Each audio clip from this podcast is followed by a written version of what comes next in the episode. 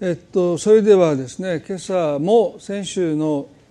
えー、引き続き、えー、結婚と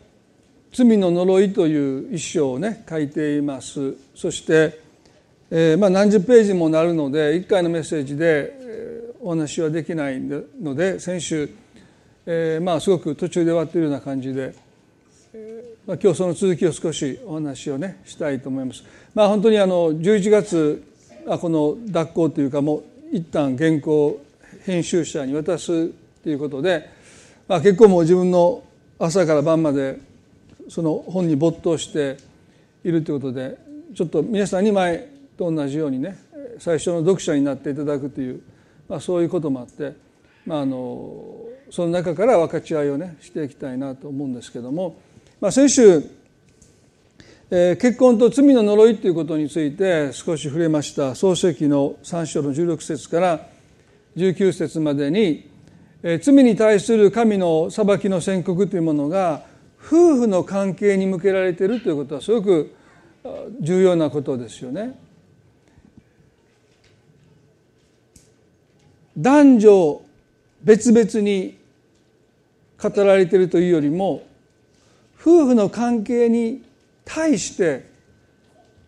罪の裁きの宣告というものがなされているんだということはですねいかにこの夫婦の関係があらゆる人間関係の中心にあるのかということ土台にあるのかということをまあ示唆しています。まあ、そこが崩れていってしまうともう連鎖的に他の関係も崩れていってしまうというほどありとあらゆる人間関係の最初の人間関係が夫婦の関係であったということはですねそこに悪魔の誘惑があってそこに悪魔の攻撃があったということもうなずけますよねそしてそのことゆえに神は夫婦の関係に向けて裁きを宣告されたということは神様の救いというものも個人の救いということだけじゃなくてやっぱりこの夫婦の関係をあがなっていくということが神のお心にあるということですよね。ですからどうしても私たちはその個人個人の救いっていうものをですね、えー、すごく重く受け止めがちですけれども、ま、本来聖書の世界は家族の救いであったり、まあ、夫婦の贖いであったりですよね。杉越の祭りは家族単位であるいは貧しくてもう一頭の子羊を飼えない人は、まあ、隣の家族と一緒でいいからですねその家族単位で少なくても一家族あるいは経済的にえ余裕がない人は2家族3家族が集ってあの子羊を食したということが書いてありますよね。まあ、それが次第に分断化されて、まあ、救いというものが何か個人のものになっていってますけど神様の思いの中でやっぱり主イエスを信じなさいそうすればあなたもあなたの家族も救われますという、まあ、宣告というものはですねやっぱりすごく重きがあるんだなと思うんですよね。ですからこの夫婦の関係のあがないっていうものは神の救いのご計画の中にあるわけですよね。ですから個人で取り組むこともありますけれども夫婦という単位で取り組んでいくべきこともあるということですよね。そういう意味ではこの創世記の3章の16から19までをもう一度読んでみたいと思いますけれども女にはこうおせられた。私はあなたのうめきと苦しみを大いに増す。あなたは苦しんで子を産まなければならない。しかもあなた夫を恋したうが彼はあなたを支配することになる。またアダムに仰せられた。あなたが妻の声に聞き従い食べてはならないと私が命じておいた木から食べたので途中あなたの上に呪われてしまった。あなたは一生苦しんで職を得なければならない。途中あなたのために茨とアザミを生えさせあなたは野の草を食べなければならない。あなたは顔に汗を流して糧を得ついにあなたは土に帰る。あなたはそこから取られたのだからあなたは塵だから塵に帰らなければならない。ここで最初妻に対して海の苦しみを増すということとあなたは夫を恋したうが彼はあなたを支配することになるとおっしゃったんですね。無償の愛で愛し合うべき夫婦の関係に支配非支配という従属関係が罪の呪いによってもたらされたことが告げられていますね。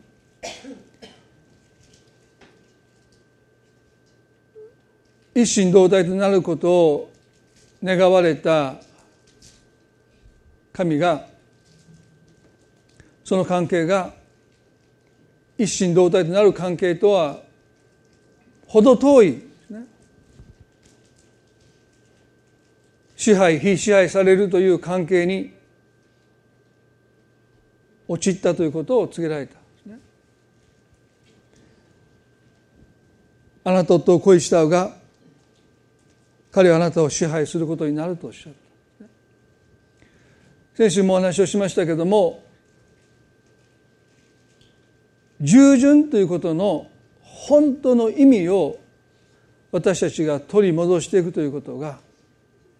この罪の呪いに対する私たちができる対抗しうる一つの抵抗なんですね。ですから罪というものが私たちの根源的な部分に影響を与えているので表面的な扱いだけでは解決しないわけですよね。もっと深いところのもっと根源的な私たちの人間性に関わってくるところそこに罪の欲求としての支配したいというですね上に立ちたいという自分の思い通りにしたいというそういう罪の欲求というものが入ってしまった。でそのことを無視して度外視して私たちは夫婦の関係あるいはあらゆる人間関係を神の祝福のもとに罪の呪いのもとではなくて神の祝福のもとに置くことはできません。私たちの深いところに切っても切り離せない形でつながれている罪の欲求はそれは支配欲だからです。でこれは基本的には私たちがキリストの死と復活に預かって罪の力が完全になくなるまで私たちの心につながれている一つの欲求ですよね。それに対して私たちはただ抵抗せずにただ言われるがまま従うわけじゃなくて絶えずそこに罪との戦いが生じるわけですけどもまあこの聖書の箇所で罪の呪いの象徴としてこの茨が出てきますよね。それは先週少しお話をしました。ですね。茨の持つところのメッセージはロークが徒労に終わる無駄に終わるということですよね。あの種まきの例えで茨の茂る地に落ちた種がせっかく芽を出したのにもかかわらず伸びて成長して実を結ぼうとした途端に茨が塞いで影になってその成長したものが枯れてしまって結局実を結ばなかったとイエスさんはおっしゃったんですよね。ですからそういうことを私たちは人生の中でおそらく多く経験してるんじゃないかなと思うんですね。せっかく芽を出したのにその芽が実を結ぶ前に、えー、枯れてしまった。まあ、そういうことが、まあ、罪の呪いとして宣告されたということを私たちは絶えず心のどこかに留めておかないといけないですね。あ芽が出たからもう大丈夫そうじゃない絶えずそこに戦いがあるということですよね。茨がそれを塞ごうとしている夫婦の関係を人間関係親子の関係をうまくいき始めた途端に茨がそれを塞ごうとして太陽の光すなわち神の恵みがその関係に及ばないように入ってきちゃうんです、ね、邪魔をしようとするですねそれを無視してただがむしゃらに種をまき続ければ何とかなっていくという考えは私たちは捨てないといけないですよね。良い地になっていれば種をまけば30倍60倍100倍の実を結ぶんだけどもまだ私たちは良い地に種をまいている状態ではないんじゃないかなまだその土地を改良するために桑を入れて呪われた土地から神の祝福の土地に耕し続けなきゃならないということを先週少しお話ししました。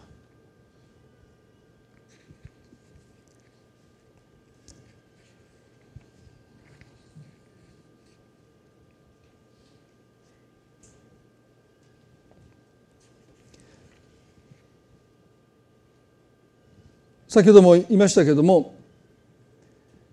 まあ、そういう意味で私たちは従順ということの本当の意味を取り戻して従属とそれを切り離していくということをまずしないといけないんですね。で従順というのは愛の実践です。愛ゆえに私たちは従うという自らを明け渡していくという決断をします。愛してるがゆえにそれは従順です約束するっていうのも一つの従順の表れです。結婚のあの制約もお互いに自ら相手に明け渡していくという行為ですよね。止める時も貧しき時も健やかな時もやめる時もあなただけを愛していきますという私をあなたに明け渡しますということを互いに誓い合うということはまさに愛の結晶です。愛がなきゃそのできないですね。愛がなきゃあなたが止める時にはあなたがね健やかな時にはあなたの近くにいましょう。でもあなたが貧しくなるならばあなたが病むならば私はあなたが離れていきますというふうになってしまうわけですけども。でも結婚における制約っていうのはですねいかなる時も私はあなた私をあなたに明け渡していきますという、まあ、このお互いにお互いを明け渡していくというこの従順というものは愛の技ですよね。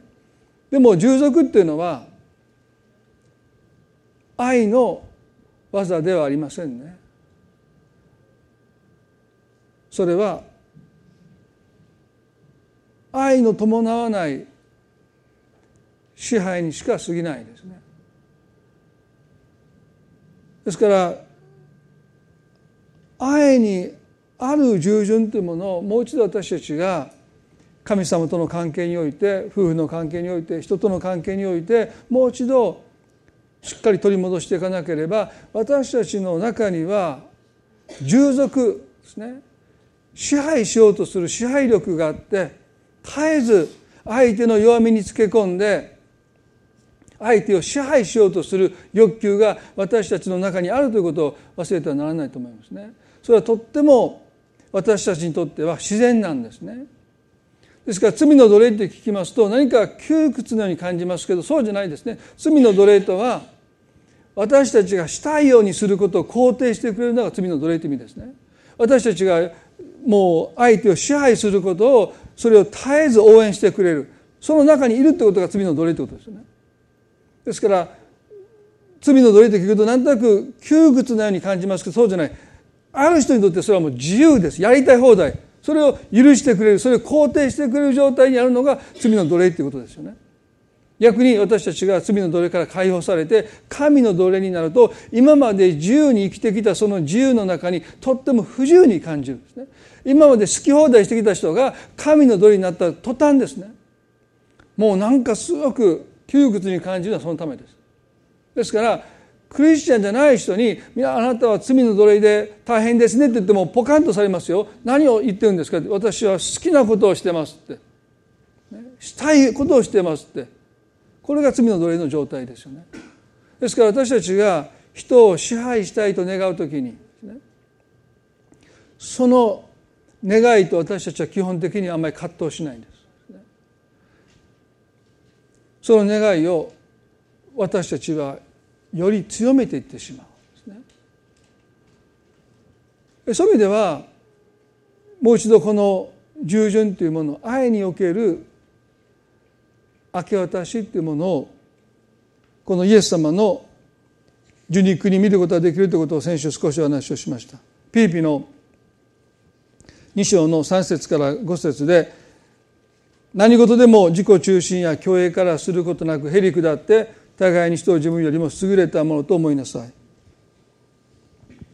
自分のことだけでなく他の人のことも顧みなさい。あなた方の間ではそのようにそのような心構えになさい。それはキリストイエスのうちにも見られるものですとおっしゃったんですね。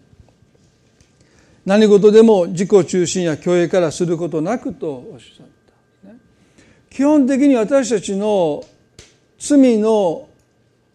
呪いのもとにあって罪の思いというものを私たちが深いところにおいてつながれている状態ではですね自己中心的虚栄心に生きるということはとっても自然ですね。何の葛藤もない。でも今やキリストを信じる者は罪の奴隷から解放されているとありますので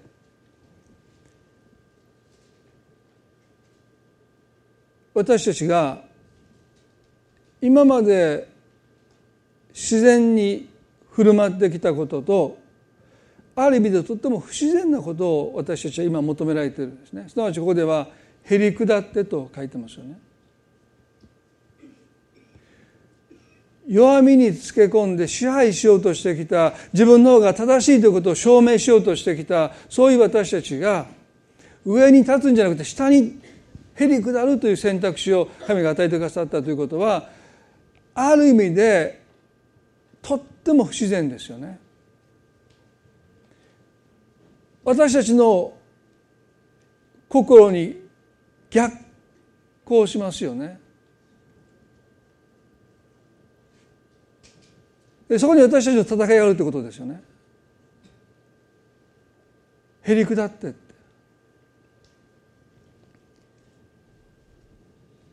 互いに人を自分よりも優れたものと思いなさい。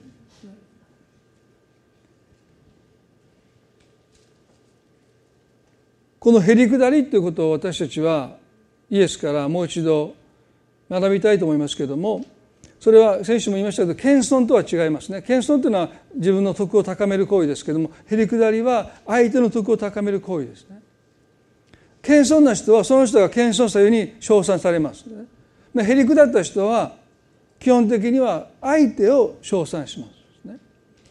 でここでピリピの2章の6節でキリストは神の見姿である方なのに神の在り方を捨てられないとは考えずご自分を無にして使える者の姿をとり人間と同じようになられました人としての性質を持って現れたと書いてますね。イエス・キリストの受肉こそが神の愛の技ですよね。先週も少し言いましたけれどもこの方が乙女マリアの体の中にお生まれになってくださったということはねいくら考えたって理解できないこの天地を作った神が全く無力な存在となって母の体に宿られたということはねそこまでなぜイエスがされたかというと人間と同じようになるためだと書いてます。神様はね天からあなた方のことを愛していますよっていくら叫んでもその愛を私たちは受け取ることはできないんですね。神の愛を私たちが受け取るためにはその愛が受肉しないといけないんです。天から神様が愛を叫ぶだけでは私たちはその愛を受け取れない。神の御子が人の姿を持って私たちと同じようになってくださってそして私たちのためにあの十字架の上で本物の血を流して苦しまれて叫ばれてその十字架の上から父は彼らの罪を許してくださいと祈ってくださるその愛が肉体を持って愛が受肉した形で私たちのとこに来ない限り私たちは神の愛を受け取れないですね。神は私たちを愛してくださってますよ。その神の愛には私たちに対する愛が溢れてるんだけどもその愛をどうして私たちが受け取るのかそれは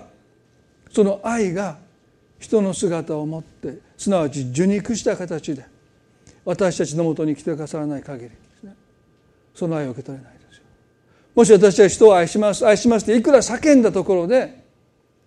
その人が愛を受け取るでしょうか、ね、それが受肉しないと愛は相手に伝わらないんですよね。私たちの心には愛と思う心があってその愛を言葉で表現するかも分かりませんよ。でもその愛が受肉しない限りその愛は相手が受け取れないということですよね。そのためにイエス様が人の姿を持ってこの地に来てくださったですね。まあもう最近はあんまりもううちの妻が言わなくなった言葉の一つにですね私のこと愛してるってもう最近全然聞かないんですね。どうしてか分かりませんけど。昔は結構聞かれたんです。記憶がもうここもずっと聞かれてないからどうでもいいことになったのか分かりませんけど、まあ、昔は結構聞いて聞いてくれたんですね。そういうことがいいってことはもう何回も言ったんやんって。そんなこと言うあの男の人結構多いと思うんでもう何回も言ったんやんって。そういう自分に向けてこの本を書いてます。ね、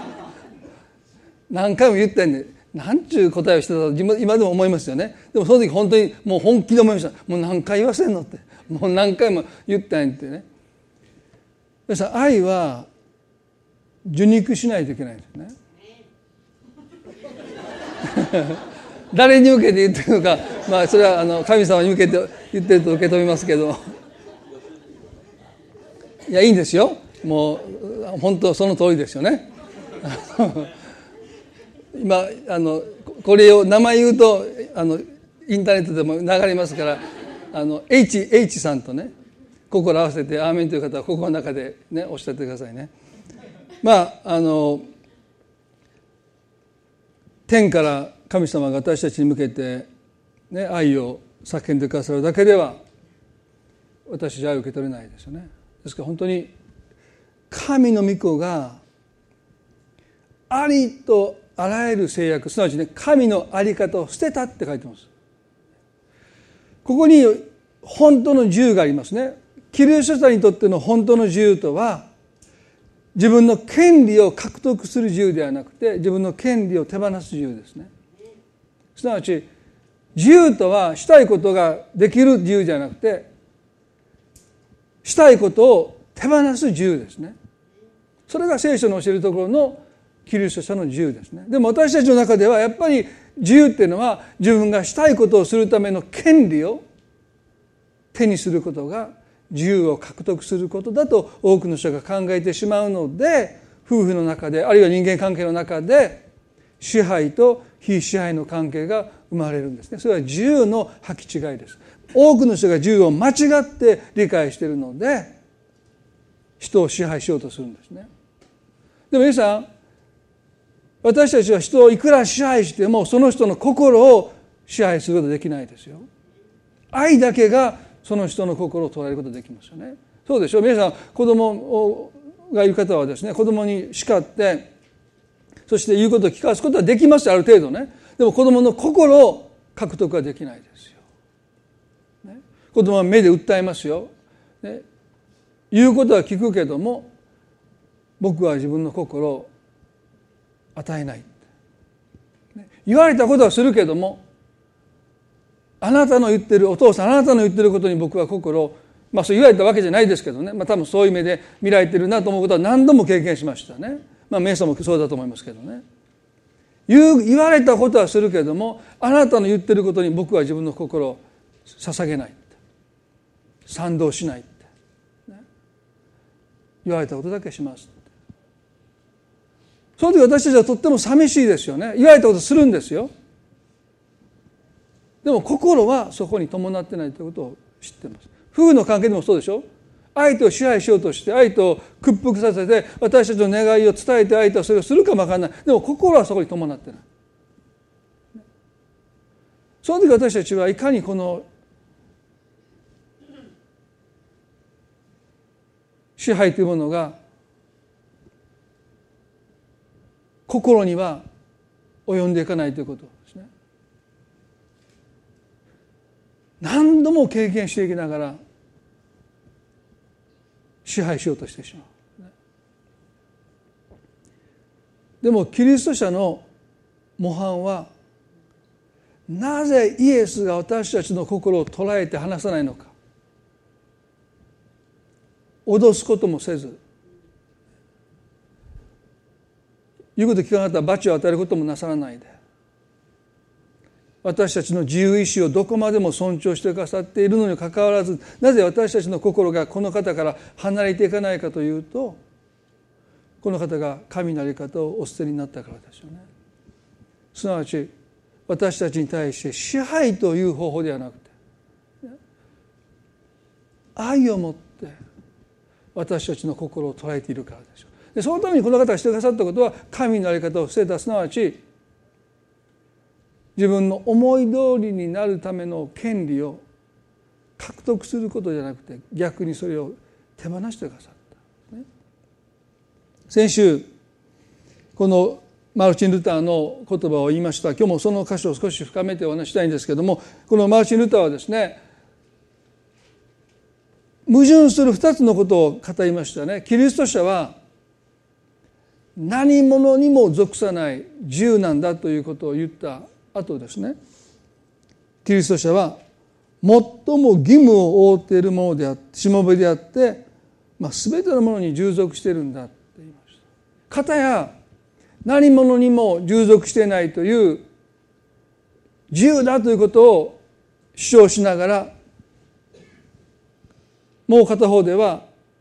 全てのものに従属してるんだって言いましたけどもここで彼は2つの銃を使い分けてる。最初の何者にも属さない従属しないという時の銃はですね内的な内側にあるキリストにある銃です。このキリストご自身が神の在り方を捨ててくださったその銃です。捨てれるはずがないのに捨ててくださったんですよ。そんな宗教はどこにもありません。神が神の在り方を捨てて人間と同じ姿になってそれだけじゃない。蔑まれて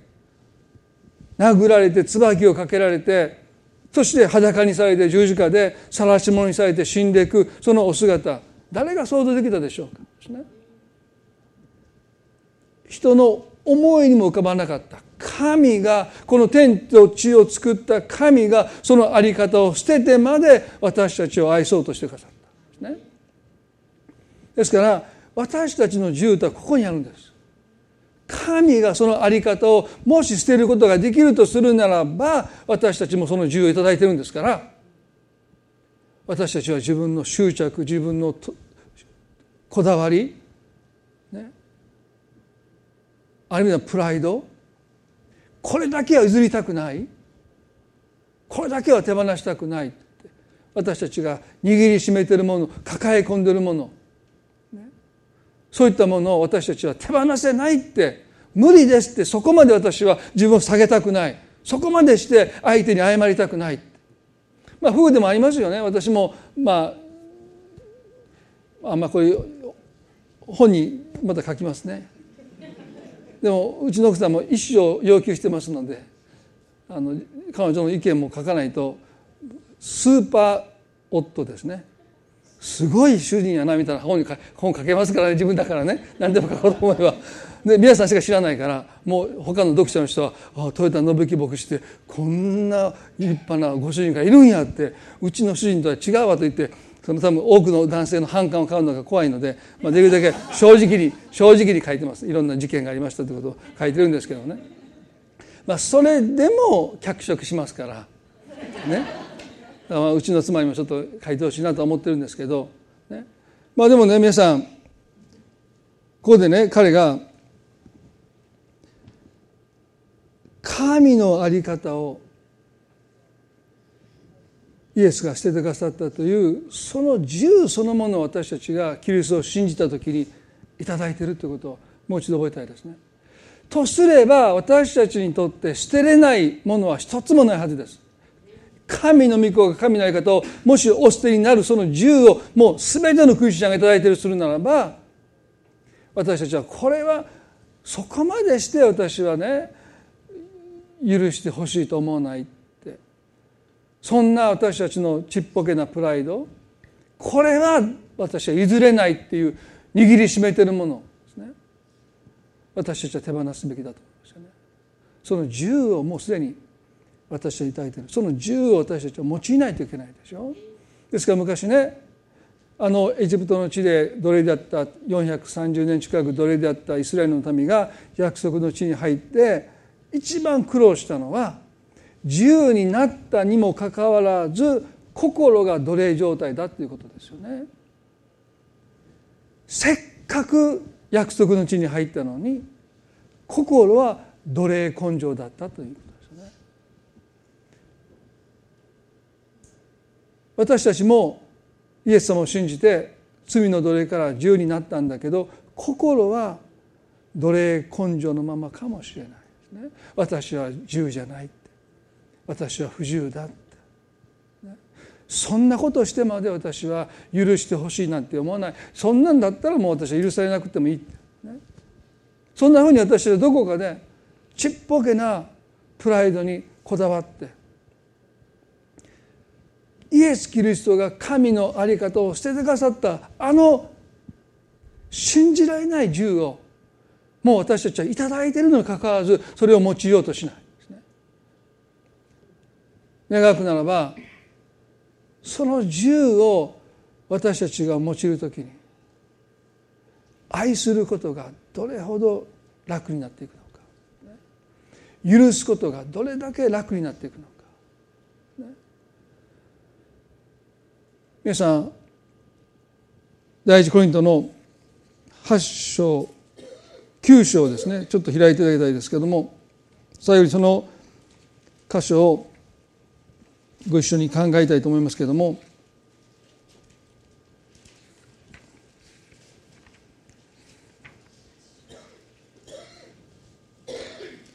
あごめんなさい。第一コリントの8章ですね。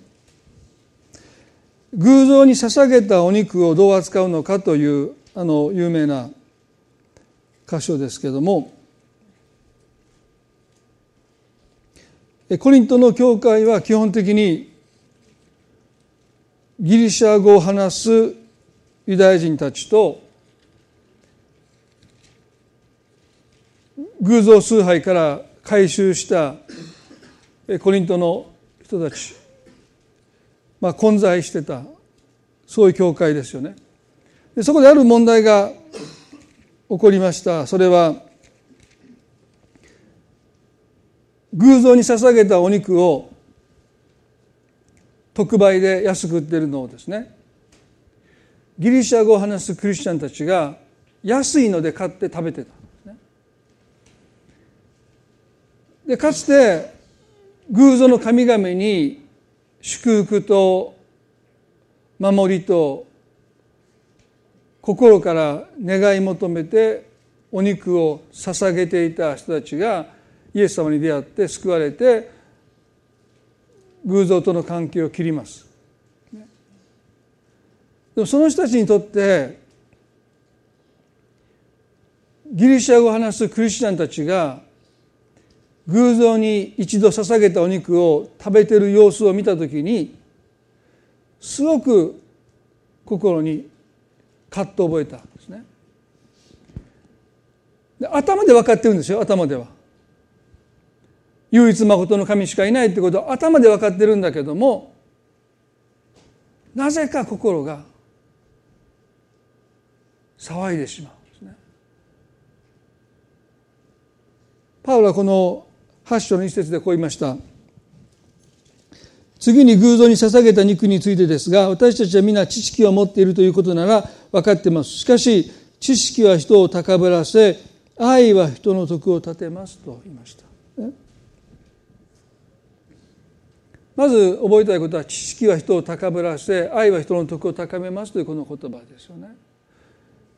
続けて彼はこういうんです。4節でそういうわけで偶像に捧げた肉を食べることについてですが私たちは世の偶像の神は実際にはないものであることまた唯一の神以外には神は存在しないことを知っていますと言いました。7節でしか？し全ての人にこの知識があるのではありません。ある人たちは今まで偶像に馴染んできたため偶像に捧げた肉として食べそれで彼らのそのような弱い良心が汚れるのですと言いました。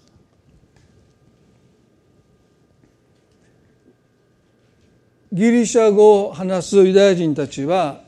生まれた時から唯一誠の神しか存在しないということをもういろはのいいですねもう信仰の基礎の基礎として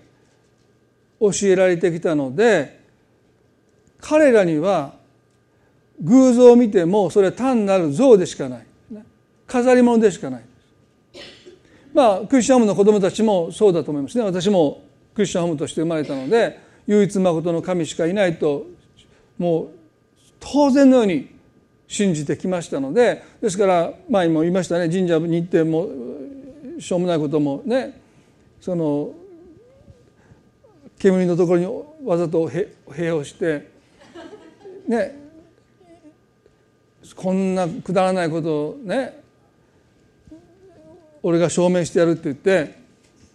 でみんながこうやって髪の毛にこうやって煙をねやってる時に手を振りながら見とけよみんなってここで僕はおならをするからって言ってね。お尻向けてプッとおならして帰ってきてもうみんなその時の引いた。もうお前絶対帰り道なんか会うわ、ね、いや何言ってんねん言いながらあのゆっくり帰ったような気がしますけど。お守りの中開けてね。だから僕愛がなかったんですよ。知識が人高ぶらせだから誰も僕のことをその時好きになってくれなかったと思いますよ。あの時愛があればねもうちょっと配慮があってできたと思うんですけどもうその時はもういかにこれがくだらないのか証明したい気持ちでいっぱいだったのでもうランドセルにぶら下げてるあのお守りを取って仲間知らんやろこれ何何か開けたか開けたか開けたかって。いやそんなもんちょっとどういう時開けた開けた5円何や5円って。ね。ご縁がありますようにもうなんじゃそれというのはもうなんかもう本当愛がなかったと今もうすごくあの反省してるんですね。まあ、愛があれば友達も教会来たなと思うんですけど誰が行くかお前の言ってる教会なんて多分みんな思ったでしょうね。まあ、小学生の低学年でしたからまあ仕方ないんですけどもねまあでもねお守りをランドセルにつけてるお守りを取って中を開けるってことをよくしたなと自分は思いますけれども、まあ、まあそれはある意味でねまあそれをしたからといって罰が当たるなんて思いもしないし、ね、襲われることもありませんでしたよね。ですからギリシャ語を話すユダヤ人たちは偶像にお肉を捧げたところでそれを食べても何の影響もない。もう特売で売ってるんだから、ね、そのお肉が売ってればもう、当然買い求めて、安く買って食べるわけですからね。何の問題もなかった。でそれは一つの知識があったからですよね。でも、パウロは、でも教会の中にはかつて偶像の神々に本当に祝福と守りを願ってお肉を捧げている人たちは当然クリスチャンになって唯一誠の神しか存在しないということを頭で分かってるけども皆さん両親ってねこの理屈じゃないんですよね。小さな頃から何が良いことだということをその文化の中で叩き込まれたのが両親ですからね。ですからある文化に行けば全然あることをしてもそこの人たちはこう痛まない。僕たちはあの人たちは野蛮だってでこんなことしても心が両親が痛まないなんて野蛮な人たちだって思うかも分かんないけどそれは文化によって良いこと悪いことはもちろん人を殺したり、ね、人のものを盗んだり、ね、もうそれはもうユニバーサルに世界もう普遍的に悪いこととして多くの人の良心に刻まれているものもありますよね。でも偶像に捧げたお肉を食べて両親が痛むっていうのは明らかにそれはその文化の中で育まれた両親ですよね。ですからギリシャ語話すユダヤ人たちにとってはですね全く心痛まない。でもかつて偶像にお肉を捧げてきた人たちにとってはクリスチャンがそれを食べるのを見るのも心痛むしまして自分がそれを食べることに関してねもう偶像の神々と関係を断ったはずなのにそれを食べたことによって何かまだつながりがあるんじゃないかってないんですよ。食べたところで。でも何かつながりがあるんじゃないかってすごく責めを感じてやがてその責めが彼らを神から離していってしまうということをパウロはしてた。で神様が私を責めてるって感じ始めたらもう神様との関係を築けないですよ。人間関係でも同じでしょ。ある人があなたのことに対して怒ってると思ったらもうその人の顔を避けますよね。神様が私に対してこの偶像に捧げたお肉を私が食べてることに関して怒っておられるともし感じ始めるならばもうその人と神様の関係は疎遠になっていきますよね。全然神様は怒ってないのに。両親の優しさゆえに。それが起こります。まあそれは私はまあ皆さんも何度も何度も言いましたけどそのお酒の問題で私がね経験したことですよ。コーヒーの味のする中にアルコールが入ってたことだけでもう僕は地獄行きだと思いましたからね。まあ極端ですけどあの経験良かったと思います。ね、良心の弱さっていうものがいかに私たちの信仰生活において私たちを神から引き離すのか。パウロはそのことをよく分かっていたんですね。だからたかが偶像に捧げた肉。でだから彼は次こういうんですよ。8章第一コリントの8章のね。8節でしかし私たちを神に近づけるのは食物ではありません。食べなくてもそうにはならないし食べても益にはなりません。神様との関係において偶像に捧げたお肉は神にあなた方を近づけることもあなた方を遠ざけることもありませんそれは何の関係もありませんと言い切りました時々ね21世紀の教会においてまだ食物が私たちを神様に近づけたり遠ざけたりすると考えている人たちがまだいることは残念ですよね。例えばお酒の問題でも「あなたお酒飲むんですか？ああもうそれは神様から遠ざかってる」えクリスチャンでもこんなもの食べるんですか？結構食物のこともなお私たちの信仰の中で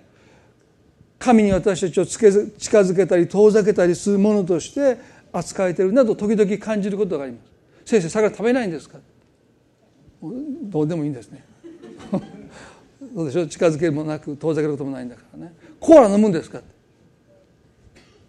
う最近やめました、ね、偶像に捧げたお肉は神に彼らを近づけることも遠ざけることもないんですよね。ないんですよ。でもパウロはねそのことが重々分かった上である決心をしますね。8の13節でですからもし食物が私の兄弟をつまずかせるなら私は今後一切肉を食べません。それは私の兄弟につまずきを与えないためです。私には自由がないでしょうかと9の一度言いました。彼はねこう言ったんですね。もし私が偶像に捧げたお肉を知らずに食べてるのをある人が見た時。ああのパウルでも偶像に捧げたお肉を食べたんだっていうことがつまずきになりうるならば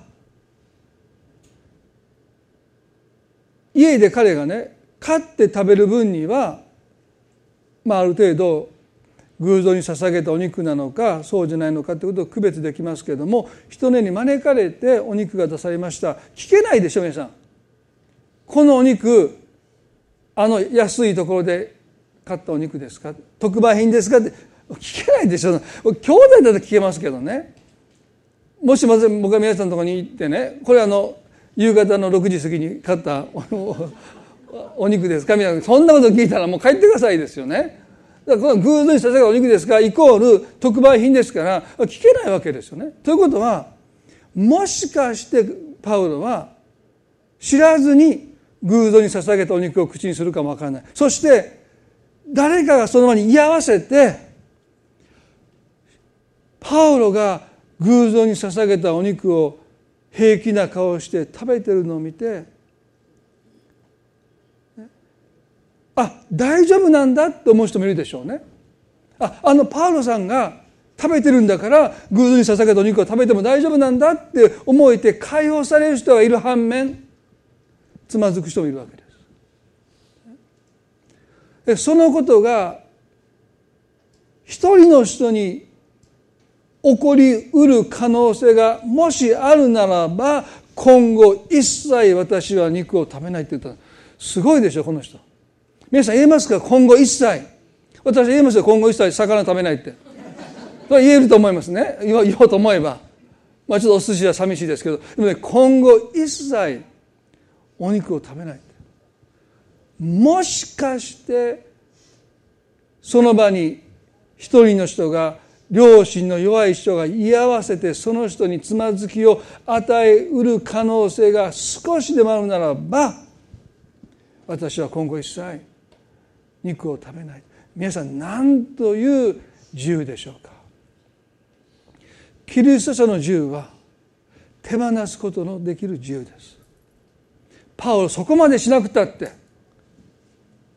でも彼は無理して言ってるんじゃないんですよ。無理してない。彼は喜んで外なる自由です。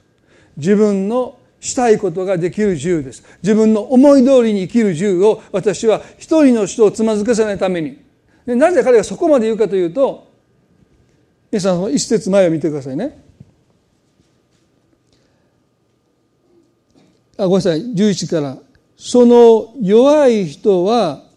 あなたの知識によって滅びることになるのです。キリストはその兄弟のためにも死んでくださったのです。あなた方はこのように兄弟たちに対して罪を犯し彼らの弱い良心を踏みにじる時キリストに対して罪を犯しているのですと言いました。ですからもし食物が私の兄弟をつまずかせるなら私は今後一切肉を食べません。それは私の兄弟につまずきを与えないためです。私には自由がないでしょうかと言いました。自由がないどころかあなたはなんて自由なんだと言いたいですよね。この自由こそがキリストが神の在り方をしてくださった自由です。パウロが今後一切肉を食べることを放棄した自由です。全く無理してない。ですからその自由は皆さんにももうすでにイエスを信じる信仰を持った時に神様が与えてくださっている自由なんだということを少しずつその自由を獲得していくんじゃなくてもうすでに与えられた自由を私たちがそれを信じて行使するか奴隷根性の中にとどまり続けるかで。す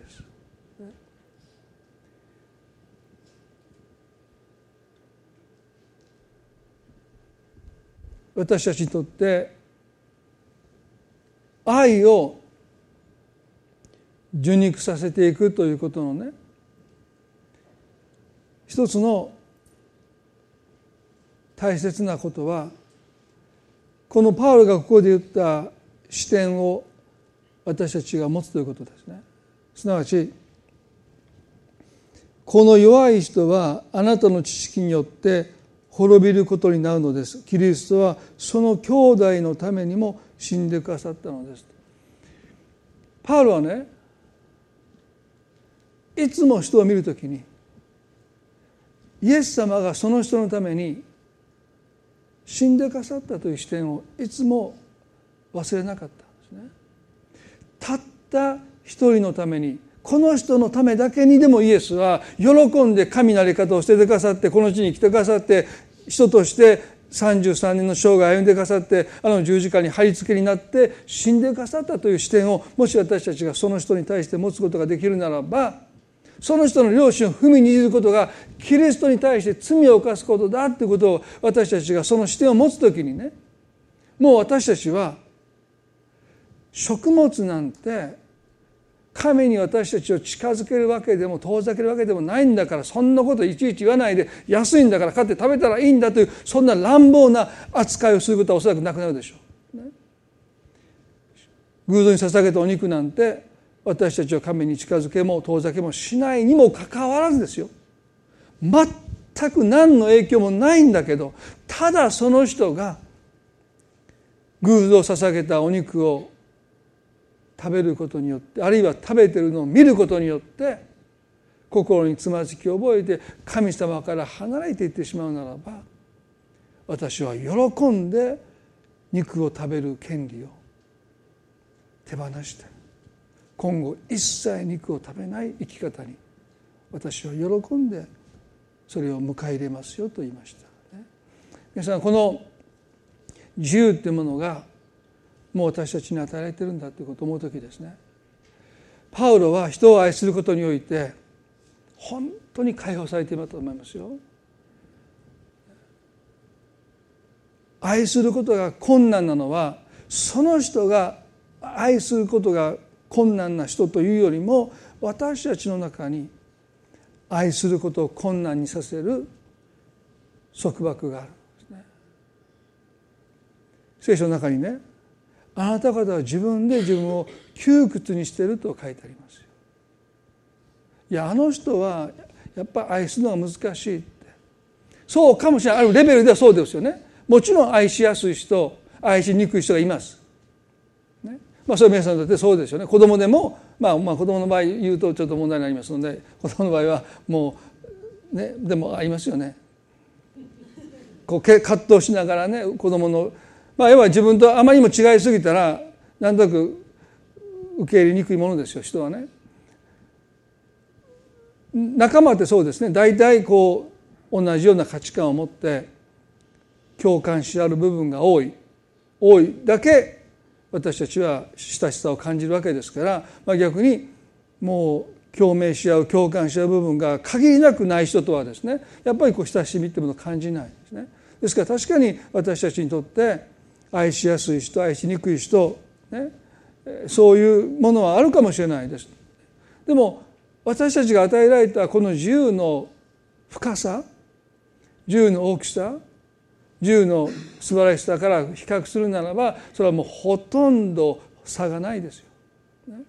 御子が神の在り方を捨ててくださったそしてご自分を無にしてご自分を癒しくして人間と同じようになられたというこの受肉の愛の技。それを可能にしたのはキリストの自由ですよ。その全く同じ自由を私たちが頂いているとするならば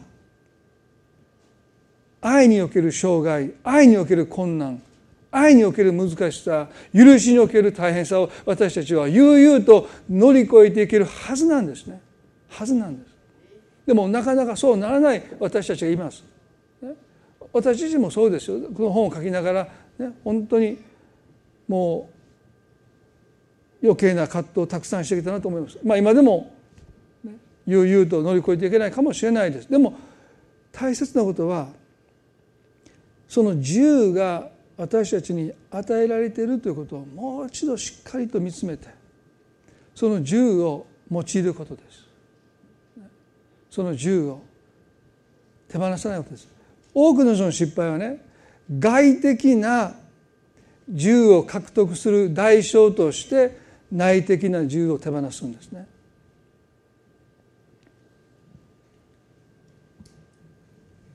あることにこだわればこだわるほど私には権利があるということを主張すれば主張するほど内的な自由は失われていきます。それはそうですよね。私たちの頂いている自由とは手放す自由だからです。ですから私にはこのこうこうする権利があるということを分からせようとして主張すれば主張するほど私たちの内なる自由手放す自由を私たちは自ら権利を主張することによって手放していってる。そして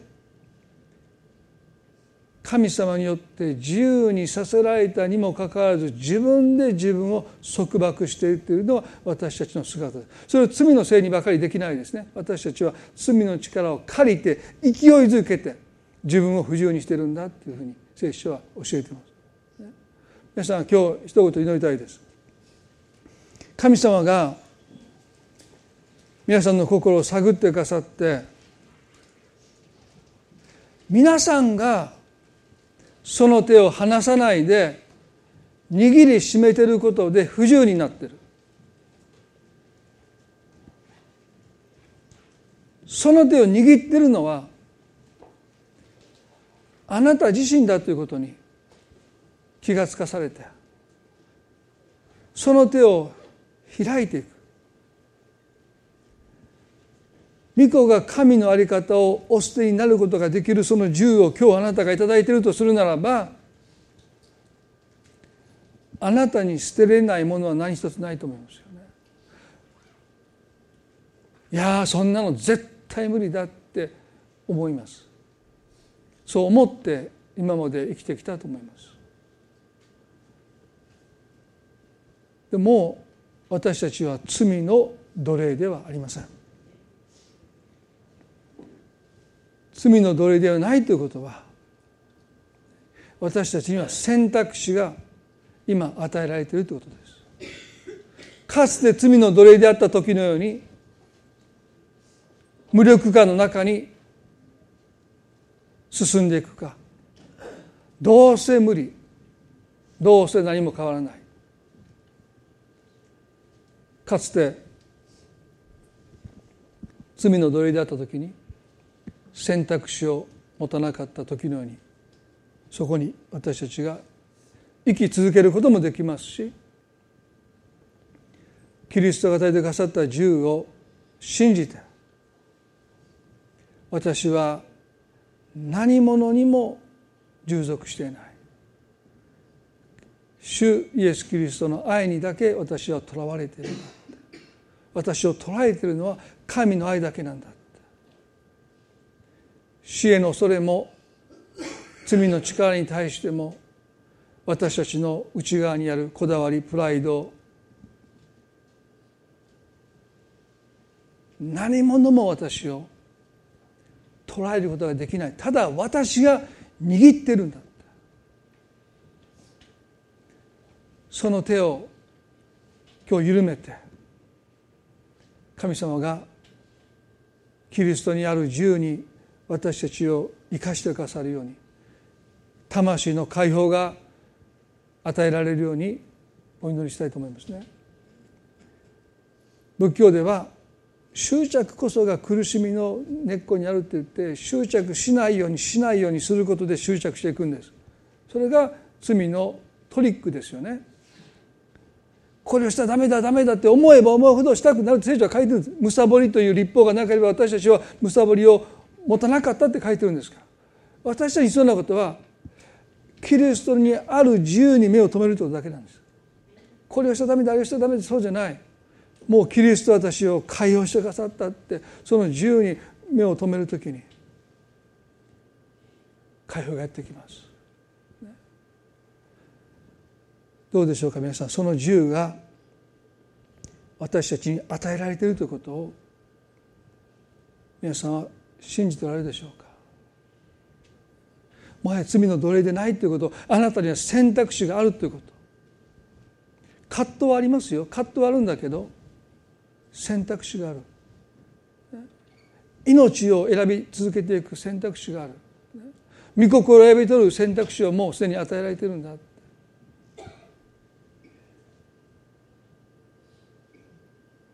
あなたが今内側で握りしめているもの。それを手放す自由を今日イエス様があなたの中で解放してくださって。内なる自由にますます生かされる一人一人でありますように祈りたいと思いますね。どうぞ皆様目を閉じたままあ私は自分で自分を窮屈にしてきたな自分で問題を複雑にしてきたなって。外なる自由を追い求めすぎて内なる自由を代償にしてきたなって。でも今日キリストにある自由とは手放す自由だということを聞いて私は強く勘違いしていた。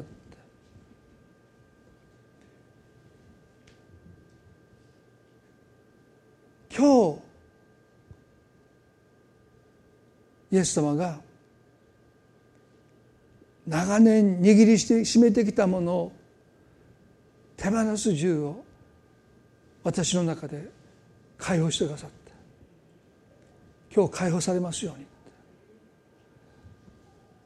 何から解放されるべきなのか神様が今皆さんの心に示してくださる祈りたいです。そして今日神様はその自由をあなたの中で解放してくださって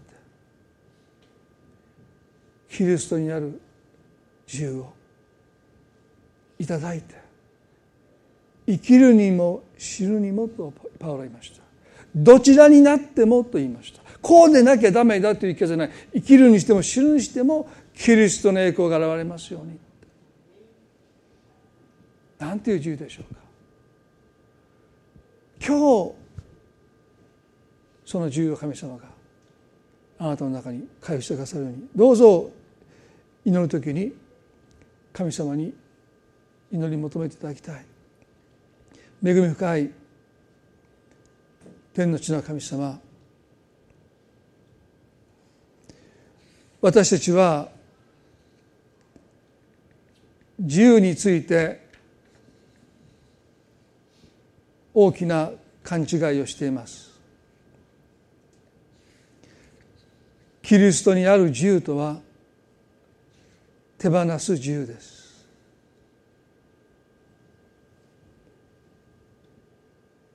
しかし私たちは握りしめてしまう。私にはこうする権利があるって。それを強く強く握りしめていく中で大切な内なる自由を手放していきました。でも今日そのことに気がつかされて本当に大切なのは内なる自由だ。なぜキリストがあんなにも自由だったのか。それは神の在り方をお捨てになったという手放す自由を持っておられたから。今日私たちの心を探ってくださって束縛されてるとずっと感じてきたけどいや実は自分が握っていた。自分が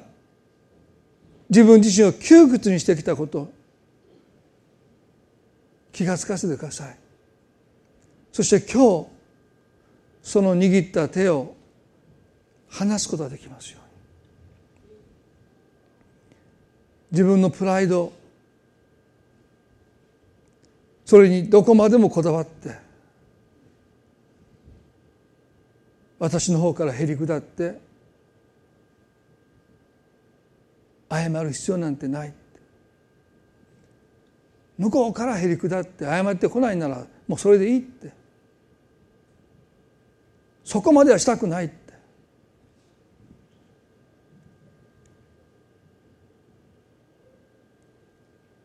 イエス様あなたが捨ててくださったのは神の在り方です。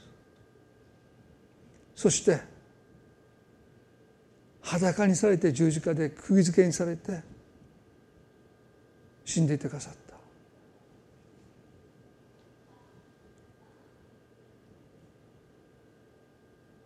人々の目には囚われて釘付けにされて銃を奪われて死んでいかれたようです。あなたが神の子なら十字架から降りてこい降り降りることすらできないで死んでいってくださった。でもあなたの祈りは私たちの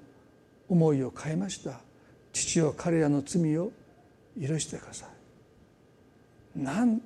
という銃でしょうか。自分を十字架につける人々のために十字架の上から祈られた。この銃を私たちが頂いていることに悪魔は私たちの目が開かれることを願っていません。約束の地にはもう仕方なく入っていったけども